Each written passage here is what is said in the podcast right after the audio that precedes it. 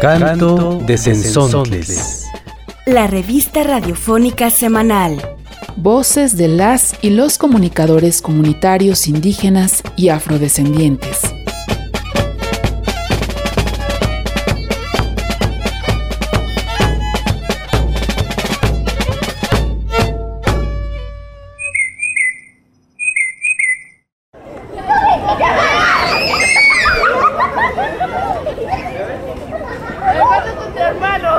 La Organización Internacional del Trabajo, OIT, estableció el 12 de junio como Día Mundial contra el Trabajo Infantil, con el objetivo de concientizar sobre la magnitud del fenómeno y sus consecuencias, y sumar esfuerzos para erradicarlo.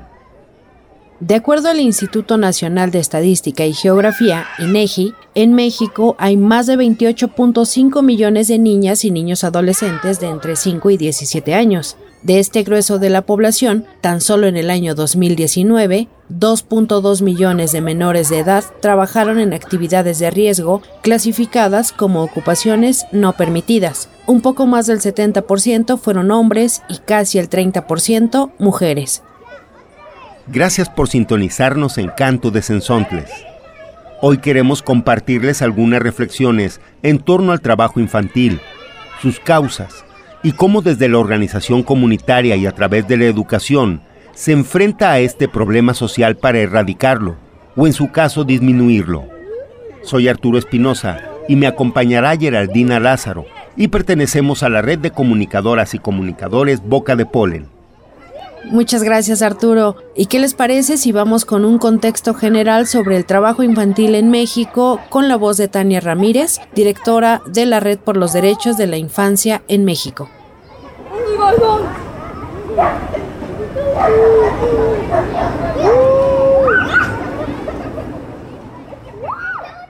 Nuestro país se encuentra frente a factores estructurales asociados al trabajo infantil eh, que deben de ser analizados si vamos a empezar a hablar de trabajo infantil, ¿no es cierto? Por un lado tenemos la disminución del poder adquisitivo, Crecimiento de la economía informal. También aquí es importante detenernos a observar las personas ocupadas en el sector informal en México, como otros factores estructurales que están asociados al trabajo infantil, es decir, cuáles son esas precondiciones que arrojan a niñas, niños, adolescentes a trabajar eh, y lo que nos preocupa sobre todo a un trabajo explotado, ¿no es cierto? A un trabajo que pueda resultar riesgoso para su salud, para su desarrollo, para su seguridad.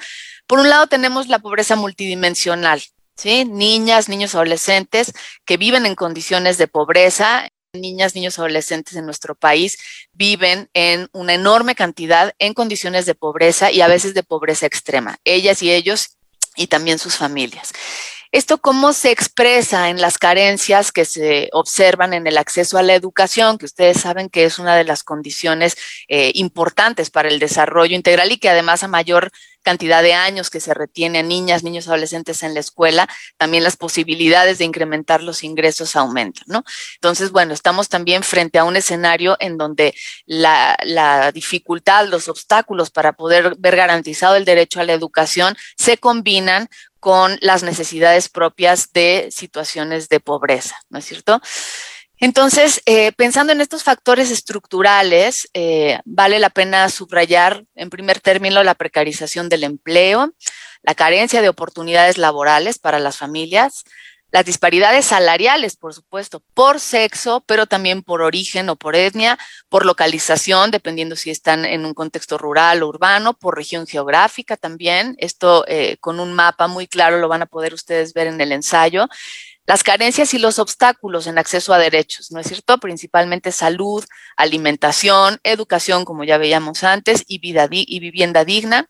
¿Cuáles son las recomendaciones generales? No criminalizar el trabajo infantil y adolescente de familias en contextos de supervivencia. Este es uno de los eh, enfoques de profundidad que desde Redim nos importa mucho eh, colocar sobre la mesa. Se buscan valientes que expresen lo que sienten. Se buscan valientes que apoyen y defiendan al débil. Tú eres importante, tú sabes lo que pasa, eh. No mires a otro lado, no le tengas miedo al malo. Se buscan valientes que ayuden y se enfrenten a Darth Vader y algún gamberro más. Que con abuso siempre van. A Santa Bravucón y Vamos con nuestra primera cápsula en la que Lorena Gómez nos lleva hasta la comunidad de Alpuyeca, Morelos, donde conoceremos la iniciativa de una escuela que a través de una mezcla del cuidado de la tierra y un modelo de educación formal contribuyen a una participación activa de las infancias en la vida educativa de la comunidad. Chicos, del valiente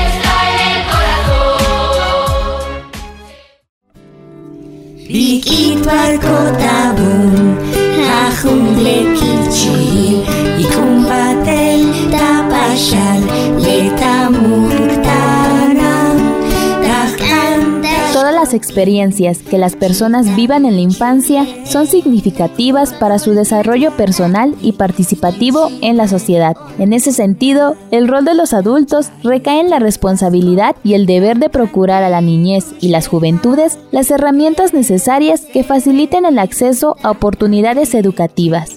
Conozcamos la experiencia de la maestra Guadalupe Saya Golira, quien trabaja en la escuela primaria 17 de abril en la comunidad indígena de Alpuyeca en el estado de Morelos, quienes hacen de la escuela formal un espacio de encuentro divertido y espontáneo donde se construyen conocimientos en colectivo. Esta escuela es el producto de una exigencia de la asamblea comunitaria de nuestra comunidad. Algo que quiero decir es que nuestra comunidad la máxima autoridad es la asamblea comunitaria. Entonces vino una empresa de prefabricados, bueno, había comprado un predio y nos pidió permiso para instalarse. El ayudante nos convocó a una asamblea. Le dijimos que sí, pero que a cambio queríamos una escuela porque los niños de esta área, de Las Palmas, caminan de dos a tres kilómetros para llegar a la primera escuela. Entonces si acercaba, si poníamos esta escuela aquí, los niños lo más que caminan son 800, 900 metros, no más. Pero la construcción para ellos de la escuela fueron tres aulas nada más. Tres aulas, un módulo de baños y una dirección. Ellos, eso es lo que consideraron como escuela.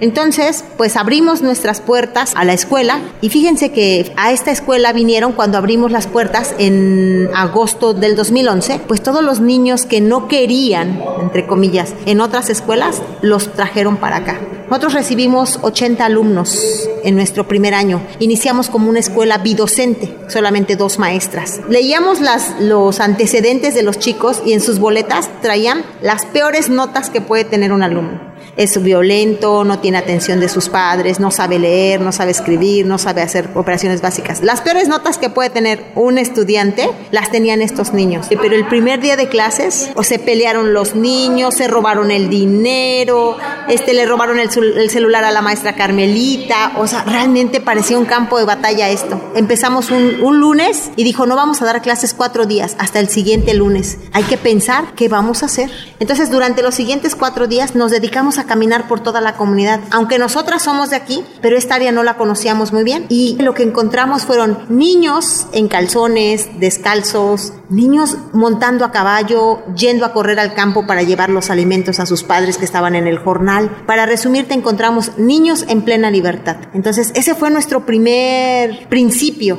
la escuela tiene que sostener la libertad de estos niños y estas niñas. Empezamos a revisar las pedagogías, reivindicamos ahí a Freire, a Freinet, o sea, pedagogías de la liberación. Entonces dijimos, este, esta es la pedagogía que queremos trabajar aquí. Niños y niñas en libertad para la libertad. ¿no? Ese fue nuestro principio. Y establecimos asambleas al interior de nuestra escuela. Todo lo que decidimos lo decidimos junto con los padres de familia. Y el primer principio que tomamos como comunidad escolar es que los hijos de unas eran los hijos de todas. Entonces era, era muy padre ver que los niños un grupo no traía comida y las otras, maestra, yo me llevo a Pedrito a comer, yo me llevo a Juanito, yo a María. Y luego veían que venían niños inútiles. ¿Qué le falta, maestra? El cuaderno. Maestra, a mí me sobra uno, yo se lo doy. Entonces como que empezamos a hacernos una real comunidad escolar. Luego nos empezaron a llegar más niños, ¿no? Que querían inscripción, pero nosotras decíamos, solo somos dos maestras. Entonces solicitamos otro maestro y nos llegó otro maestro y así fuimos creciendo. Ahora ya no teníamos aulas. Empezamos a discutir y decían compañeras, no, pues hay que cooperarnos, maestra, y hay que hacer aulas. Entonces empezó la discusión y empezaron a decir, no, maestra, nosotros no tenemos por qué cooperar. El Estado tiene una obligación y tenemos que exigir que cumpla con su obligación. Ellos tienen una obligación, el Estado, y nosotros y nuestros niños tienen un derecho. Entonces hagamos que la responsabilidad del Estado atienda al derecho de los niños y las niñas, ¿no? La aportación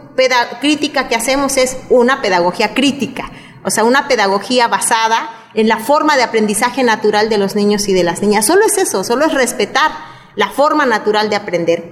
En la escuela primaria 17 de abril se encuentra transmitiendo Tecuan Radio, proyecto radiofónico producto de la gestión de los estudiantes, madres, padres y docentes. A nosotros a partir del 2017, 2016, nuestra comunidad fue presa del crimen organizado.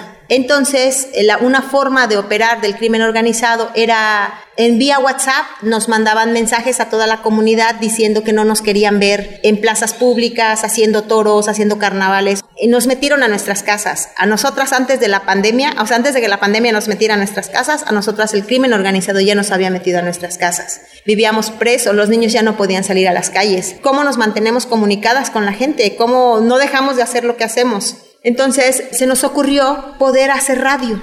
Lo platicamos con un grupo de compañeras maestras pues estuvieron de acuerdo en que armáramos una radio y nos aventamos, compramos el transmisor, no teníamos consola, transmitíamos con un celular ahí y entonces abrimos una cosa, empezamos con una cosa que, llamaba, que llamábamos de la hora de las complacencias. Pero nosotros nunca dijimos íbamos a complacer con qué. Entonces, nuestra idea era complacer con música pero solo dijimos la hora de las complacencias. Entonces la gente te llamaba y decía, ¿me puede complacer hablar sobre el tema de, del derecho a la tierra? O sea, ¿me puede complacer con el tema del derecho a la vida, del derecho a, decidir sobre los cuerpos, ¿no? Nos decían las chicas. Entonces ahí empezamos a ver que la gente quería hablar sobre muchas cosas y le entramos sobre diversos temas. En ese lapso nos, nos agarra la pandemia. Y, ay, pero una cosa que nos gustó es que muchos jóvenes vinieron a la radio. Y entonces decían, maestra, mi mamá no me deja salir a la calle, pero dice que si vengo a la radio puedo salir entonces los jóvenes encontraron un refugio en la radio, o sea, un lugar a donde ir que no fuera a la calle, pero que se pudieran encontrar con otros jóvenes. Y entonces, bueno, nosotras trabajamos con niños y niñas y obviamente muchos niños y niñas vinieron a la radio. Nos alcanza la pandemia y la radio se convierte en una herramienta pedagógica muy importante, porque a partir de la radio empezamos a dar clases. Garantizamos el derecho a la educación de todos nuestros niños y nuestras niñas, porque la radio es un medio barato cualquier persona puede acceder a la radio. Entonces el gobierno nos mandó a dar clases en línea, espérame. O sea, tenemos en el fondo niños y niñas, o sea, hacia la parte eh, poniente que no tienen ni luz pero podían ellos, se reunían en un espacio donde sí había luz y prendían una bocina y ahí se reunían los niños mediante la radio a escucharnos. Y claro, justamente también por la protección de nuestros niños y nuestras niñas es que estamos tramitando recientemente nuestra, nuestra concesión, también como para que nuestros niños y niñas tengan certeza, confianza al momento de estar transmitiendo desde nuestras instalaciones pues este es un espacio que hemos creado que es como el resultado de una, de una construcción colectiva y que las construcciones colectivas seguramente, ciertamente, y les garantizo que nos llevan a transformar las conciencias, las mentes, pero sobre todo los espacios y nos llevan a construir un sentido de, de autodeterminación muy, muy, muy fuerte y nos vuelve muy valientes ante cualquier adversidad.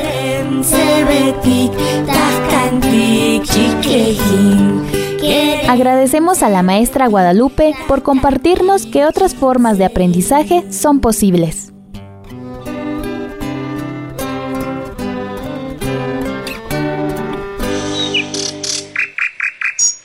Canto de Sensontles.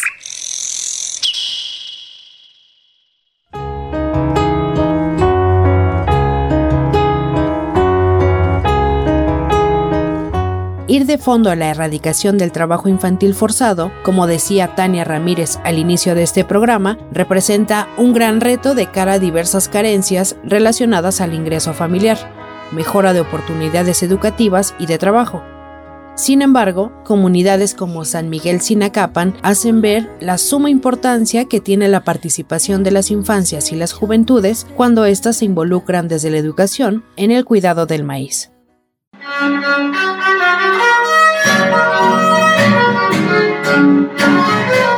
La telesecundaria Tetzistzilin en San Miguel Sinacapan es un proyecto educativo que durante más de 30 años ha tenido una importante labor de fortalecimiento de la vida macehual en la comunidad.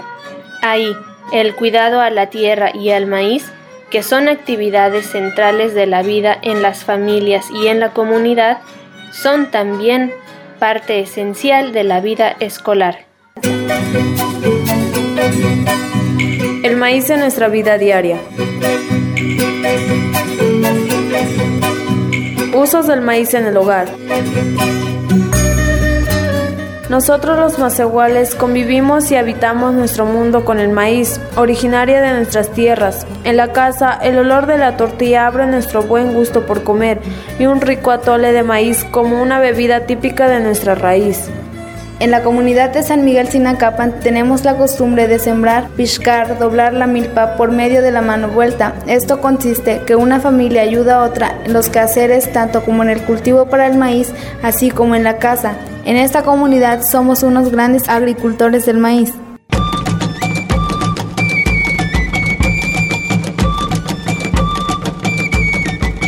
En la escuela telesecundaria Textilín también cosechamos maíz ya que es el alimento fundamental para la vida.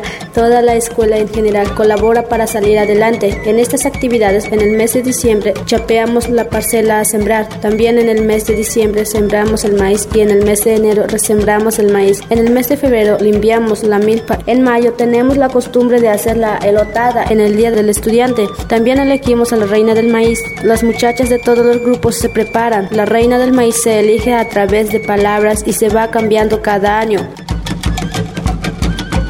Buenas tardes, honorable jurado calificador, maestros, alumnos y público en general. Mi nombre es Natividad Aguilar Paredes y vengo representando orgullosamente al tercer grado Grupo A con el tema El maíz. El origen y la evolución del maíz ha sido un misterio porque ha llegado a nosotros altamente evolucionado, sin conocerse formas intermedias. Pocas especies como el maíz tienen un lugar tan importante en la alimentación, sociedad, cultura y economía de México. La alimentación es el principal uso que se le da al maíz. Su versatilidad en la cocina lo hace ingrediente esencial en platillos de todo tipo. El principal producto de este alimento es la tortilla, que proviene de la masa y este del maíz, por lo que es para nuestra comunidad la base de la alimentación. En el mes de junio se dobla la milpa y por último en el mes de julio a fines se saca la cosecha. Cada año Estados Unidos exporta a México más de 10 toneladas de maíz, de los cuales el 80% es de maíz transgénico. En el año 2009 el gobierno autorizó pruebas experimentales de maíz transgénico en territorio mexicano. Nosotros somos lo que comemos, nuestro alimento es parte de nuestra identidad, es nuestro deber defenderlo y ser muy orgullosos hijos e hijas del maíz.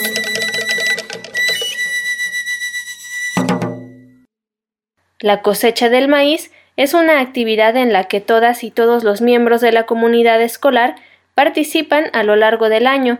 Por otro lado, cada grupo se dedica a una actividad específica en el cuidado de la tierra, como lo son las plantas medicinales, lombricomposta, apicultura, hortalizas, vivero y orquideario.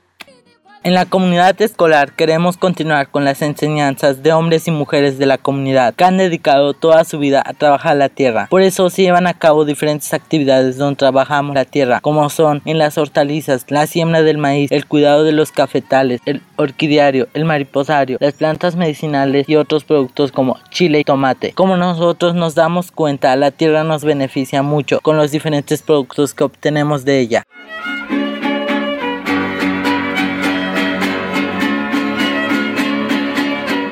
De la tierra crecen árboles que nos dan madera, de la madera se obtienen lo que son las máscaras de los Santiagos y Pilatos, la víbora de los negritos, el caballo de los Santiagos, también la imagen de nuestro santo patrón San Miguelito. Esto lo aprendemos en el taller de recreación artesanal y tallado de madera.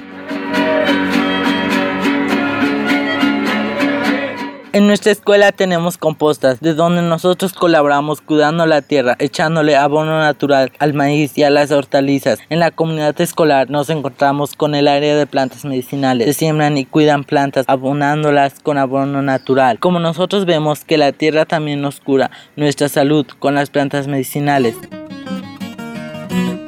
Esta labor representa un desafío no únicamente a las políticas públicas estatales, sino para los mismos docentes, padres y madres de familia y jóvenes de la localidad, pues establece los conocimientos locales como pilares de la vida diaria y no los sojuzga y olvida, como históricamente lo ha hecho el sistema educativo. Radio Tsinaka. A esta hora exactamente hay un niño en la calle. Hay un niño en la calle.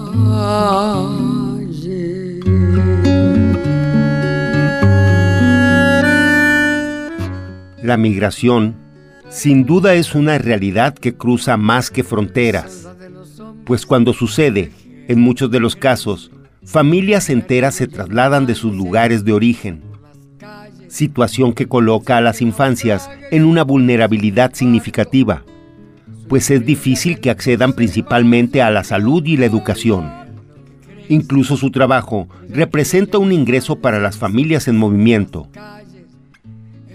Te invitamos a escuchar esta entrevista a Francisco, quien forma parte de Shin, una organización que centra sus esfuerzos en apoyar a migrantes indígenas sotziles en Puebla Principalmente trabajan con niñas y niños para brindarles una oportunidad de crecimiento y desarrollo a través de espacios dignos fuera de las calles.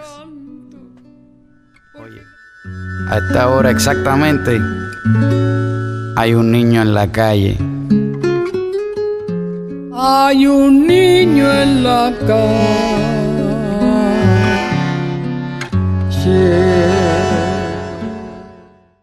Saludos, mi nombre es Francisco. Represento a la organización John y Shim. Es una fundación que trabaja con personas que vienen de Chiapas a la ciudad de Puebla. Bueno, hay también personas que, van de Chiapas hacia otros, otras ciudades de la República. John y Shim trabaja específicamente con personas eh, La mayoría de las personas con las que trabajamos eh, vienen de la región de los Altos de Chiapas. En esa región de los, de los Altos de Chiapas pues están personas, familias, niños, niñas, hombres y mujeres que hablan esta lengua y que también por ahí hablan otras variantes de lengua de, de la lengua que se desprende del maya. Entonces está el sotzil, está el celtal y los niños con los que principalmente trabajamos y las mujeres y hombres de la comunidad que andan aquí en Puebla, pues hablan la lengua Tzotzil. Yo Onishim trabaja con todas estas personas que principalmente están trabajando en el comercio informal. El comercio informal puede ser tanto la vendimia, tanto limpiar parabrisas o hacer otra actividad en la calle.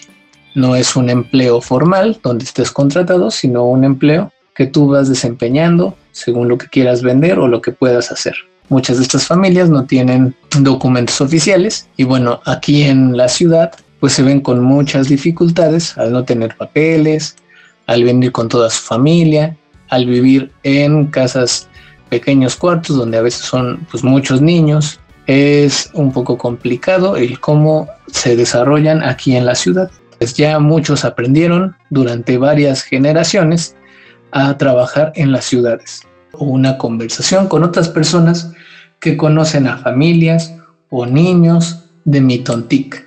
Este lugar está en la región de los Altos de Chiapas y donde también están escuchando, aprendiendo, compartiendo las experiencias que viven ellos, por ejemplo, en Oaxaca o también en el mismo San Cristóbal o también en otras regiones o en otras ciudades que están al norte del país. En este conversatorio hablamos sobre la importancia de ver lo que sucede con las familias que trabajan en la calle y que también las acompañan los niños en sus lugares de trabajo, como lo son este, los camellones o las calles o los semáforos. Esta plática que se dio justamente fue para entender por qué lo hacen, cómo es que sucede esto, por qué están en las calles, si deberían de estar en una escuela y por qué deberían de estar en una escuela y por qué ellos no pueden estar tal vez en otros espacios sin tener que trabajar.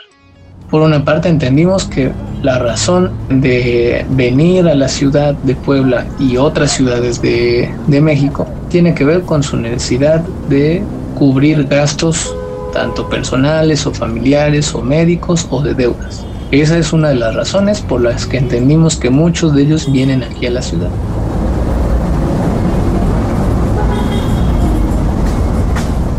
Radio Guayacocotla se suma a este programa dedicado a hablar sobre algunas prácticas contra el trabajo infantil desde una diversidad de comunidades. Por eso nos presenta esta dramatización al respecto.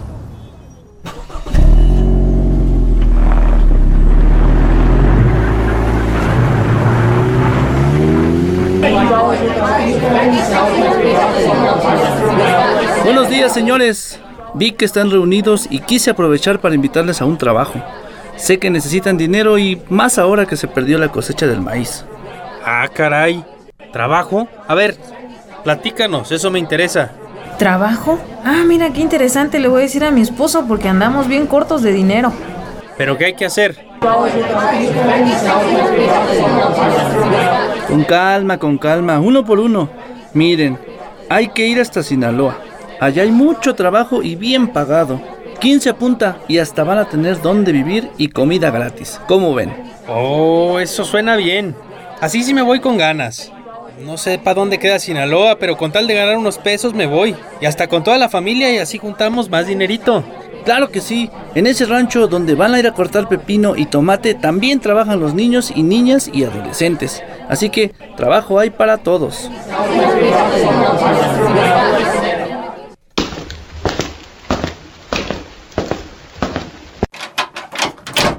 María, María, ya regresé de la reunión y ¿qué crees? Ya la hicimos, ya tenemos trabajo donde vamos a ganar muy bien. Nos van a dar comida gratis y hasta dónde vivir. Y nuestros sueldos serán libres, no nos van a andar ahí quitando como en otros lados. ¿Cómo es eso? Pues sí está bien, pero ¿quién nos va a dar trabajo y a dónde? Ah, pues que en un rancho en Sinaloa. No sé dónde queda, pero pues hay que aprovechar. Porque nos podemos llevar a los niños y ellos también les van a pagar por su trabajo.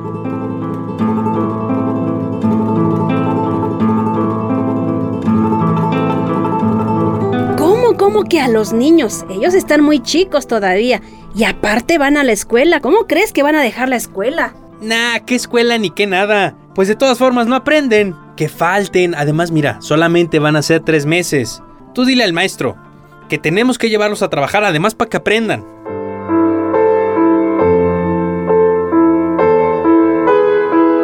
No, yo no quiero ir a trabajar. A mí me gusta ir a la escuela, jugar con mis amigos. Mejor vayan ustedes. Yo me quedo con mi abuelita. Sí, papá, yo no quiero ir tampoco. Eso de cortar pepinos suena muy pesado. Yo no quiero faltar a clases. Y la semana que viene tenemos exámenes. Mejor yo me quedo a cuidar a mi hermanito. No, no, no, de ninguna manera. Dejen la escuela. Y nos vamos a ese trabajo todos. Porque tenemos que aprovechar a ese señor que nos va a dar trabajo. A ver, ¿qué no quieren ropa, zapatos nuevos? Ahí nomás andan pide y pide. Pues hay que trabajarle. Mm, no sé, Juan, no me da confianza ese trabajo. ¿Qué dice ese señor que nos va a sacar de pobres? Y luego no me gusta la idea de llevar a los niños, dejar la casa, a los animales o a los abuelos. Ellos ya están grandes y además enfermos. Está bien, pues, quédense ustedes. Pero eso sí, me llevo a Oscar que ya tiene 12 años. Ya está grandecito, ya va siendo hora de que aprenda.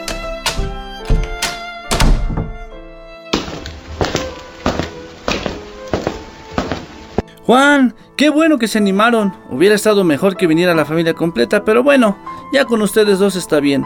Vámonos, ya es hora. Pero cambia esa cara, Oscar. Anímate, ya verás que te va a gustar el trabajo.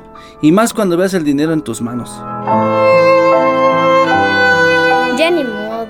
Yo quería estudiar, pero mi papá me llevó a la fuerza a trabajar.